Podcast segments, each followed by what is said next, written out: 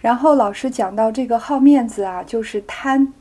我们呢应该要谦虚，向每个人的优点学习，才能成圣成贤。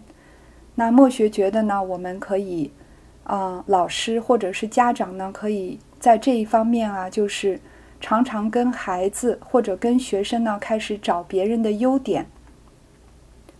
因为以前呢，墨学有一个坏习惯，就是常常看到别人的缺点，这个也是从小养成的一种，不知不觉呢就很傲慢，然后呢变得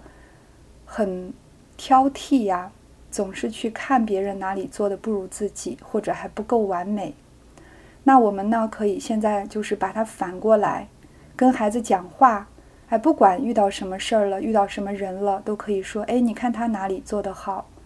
哪里我们不如他。那这样讲的多了呢，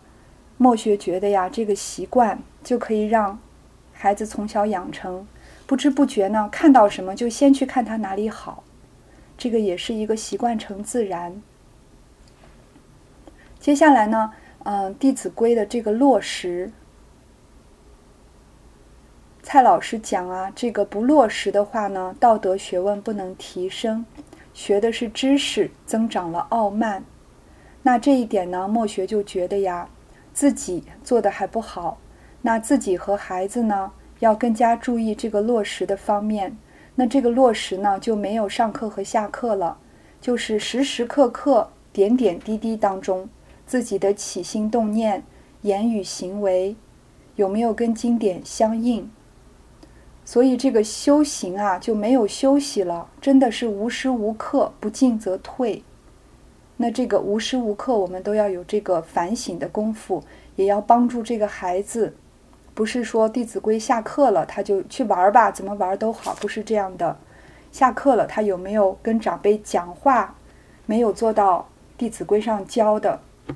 所以这也是老师和家长要辛苦的地方。那接下来呢，讲到尊师方能重道，老师受到尊重了，这个真理道德才会受到敬重。还有呢，蔡老师讲到啊，学生啊有的时候呢他成就超过老师，主要是因为啊他的恭敬心啊，老实听话真干这一方面都超过老师了。所以呢，我觉得我们可以在日常生活当中强调孩子的恭敬心。现在呢，我发现孩子最缺的就是这个，不光是孩子，包括墨学自己也是这个。尤其是我们到了美国，他们这边呢在恭敬心方面和东方比起来差很远很远。我们真的要特别注意啊，在细节当中长养孩子的这一种恭敬。比如说吧，我们上课了，对孔老夫子行三鞠躬礼，那这个是个形式，这个孩子他有没有真正有一个恭敬的心去做，那个是实质。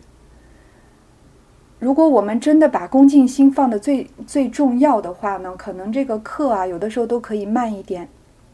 就是先把孩子的这个样子一定要让他做到恭敬啊。他们跟老师读回向文抢着读，那就是不恭敬，也要停下来，我们下课晚一点，但是你们的恭敬心要出来。就是在这些细节方面要特别的注意，培养他的这个由外在的这个六根的恭敬啊，内化他的恭敬的心。接下来接下来呢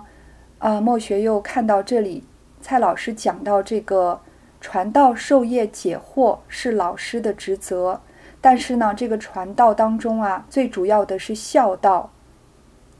我们没有教学生孝道，我们就有愧于教育的工作。那孝道教好了呢，他的百善就开了。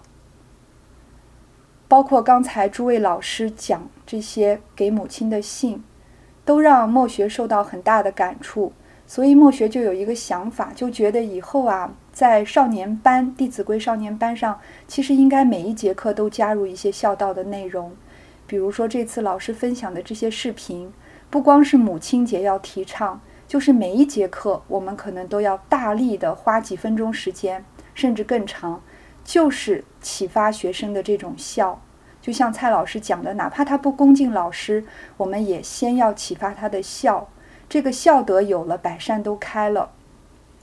所以我们可以就是大力的从这个孝道来着手，那这个呢就有一个事半功倍的效果，真的是知道从哪入门了，不是从那些枝叶上入手，从根上啊，根上入手了呢，这个孩子就很好教。那接下来呢，呃，人只要尽了本分，那个尊重啊就会水到渠成。就像刚才 Helen 老师分享的，这个尊重不是要来的，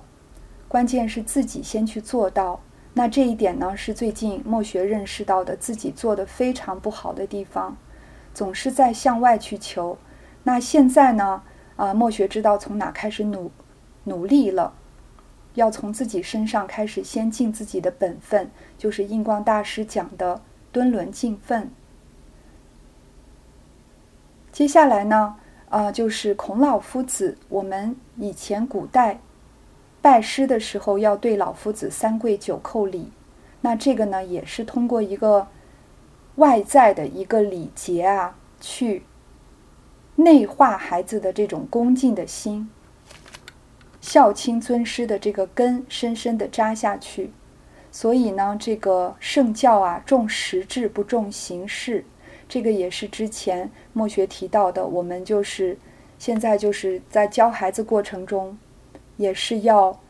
从这个礼节上要启发他的性德，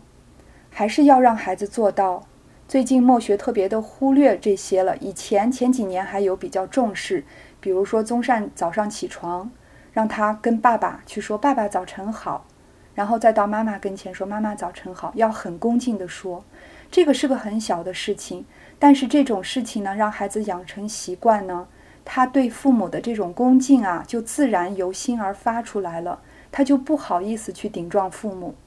如果我们顺着美国的这种比较随意的啊 hi hello 这样这样下去呢，他的恭敬心一点一滴的就流失了，啊，他自己做起来就随顺他的习气了，就没有随顺他的性德。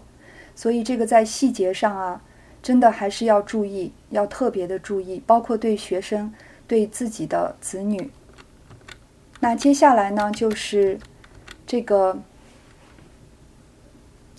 轻重缓急啊，就是说我们教孩子什么重要什么不重要。那这个简单的来讲呢，现在啊很难，就是因为我们这个孩子不在跟前，身教就很难去教他了。那我觉得呢老师在上课的时候啊，可以跟孩子讲讲道理，比如说呃，偶尔的时候就讲到这个名利不重要啊，名利可以作为帮助众生的手段，但是名利不重要。像这样的话呢，我们讲得多了，越小的孩子呢他越容易先入为主，而且他对家长对老师的话是非常的非常的听的啊，非常听话的。墨学想一想自己小的时候，很多扎下的人生的道理都是小时候老师或者父母不经意的时候说的，因为那些道理和性德相应，所以呢孩子他真的能够记一辈子。那这些话呢我们上课的时候，包括平常跟自己的孩子接触啊，我觉得我们都可以常常去讲，很小的话只要跟性德相应，能够对他一辈子起到这个非常好的一个引导的作用。还有呢蔡老师提到这个爱国升国旗，提提醒我们爱国爱民族，这一点呢墨学就想到啊，以前我有专门播放一些视频专门给李宗善看，就是唤起他这个对国家的这个爱。比如说啊上一次那个习主席阅兵真的是非常的庄严，在天安门广场长安街上，所有的人向主席问好，那那些军人的那些肃穆啊，那那一种震撼的气氛，孩子看了呢他不知不觉他就会对自己的国家产生一种尊重的感感情，或者是培养他的爱国情感。比如说给他看那些感动中国人物的故事，他看了他会觉得哎呀中国怎么那些人那么好那么善良，而且他会觉得哎中国怎么这么伟大。尤其是在美国的孩子，如果我们给他放这些视频呢，孩子他不知不觉当中啊他会对自己的国家很尊重。而且呢他会去产生一种爱国的这种感情。像墨学见到自己的先生的一些亲戚家，对中国完全不了解，一点点爱国的情情操都没有，这个不能怪他，因为他一点印象都没有，他怎么去爱这个国家呢？所以我们可以多给孩子播放这些中国哪里伟大，然后中国的这些人哪里值得人们尊重，这些孩子看得多了呢，他的这种爱国的情绪就起来了，那将来呢他也愿意去弘扬传统文化。接下来呢就是这个自我关照、自我教育，之前也讲了，这个是要时时刻刻啊在生活当中去落实的。我们也可以时时刻刻帮助学生，帮助自己的孩子去落实。墨学发现啊，就像是呃之前Helen老师跟墨学讲的人要敦伦敬奋，然后蔡老师又讲的这种自我关照，我们一旦呢把这个眼睛啊开始往内看，有了问题反省自己的时候呢，我们的心就平下来了，也就是说呢心就安定下来了，定就生慧，那我们也就在这个修行的正道上了，这也就是精进。我们一旦向外看，那这个路就走错了，那就是所谓的不进则退，因为我们向外看的时候，这个贪嗔痴慢就起来了啊，这个修行的路就修错了，开始去修别人了。那最后呢就是讲到自助天助，自救天救。蔡老师讲到这个知缘惜缘造缘，知福惜福造福，知恩感恩报恩。我们看到这个九个字里面啊，这个九个词里面，第一个都是这个知，这个知啊，我们才明白说建国军民教学为先，为什么教这么重要，因为他不学他就不可能有这个知。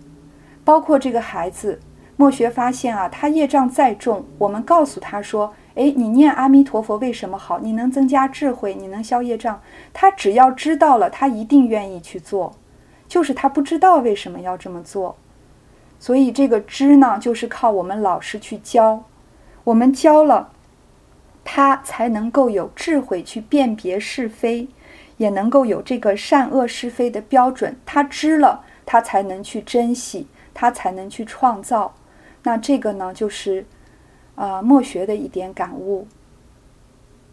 所以这个教学为先还是最主要的。为什么老师那么重要呢？就是这个知一旦没有啊，后面的一系列都不可能达到。那老师呢知见不正的话呢，也可能不能够让学生正确的认知是非真假善恶种种的标准。那这里呢就是墨学今天的一点分享，非常感恩诸位老师的时间。还有呢关于对待父母啊，有的时候墨学的感觉是这个因缘果报啊，这个缘分越深，有的时候自己心里就很难放下。如果我们能够多念佛做功德，时时刻刻回向给他们，时间久了可能这种感情啊就不会呃，觉得就这种亏欠的感情就不会觉得那么多。这个也是墨学的一点分享，就是我们可以经常念佛做功德回向给自己的父母，那这种亏欠的感情就不会有那么多。当然对他们的恩情始终还是不变的。非常感恩诸位老师的时间，感恩朱老师，今天分享的太长了，很不好意思。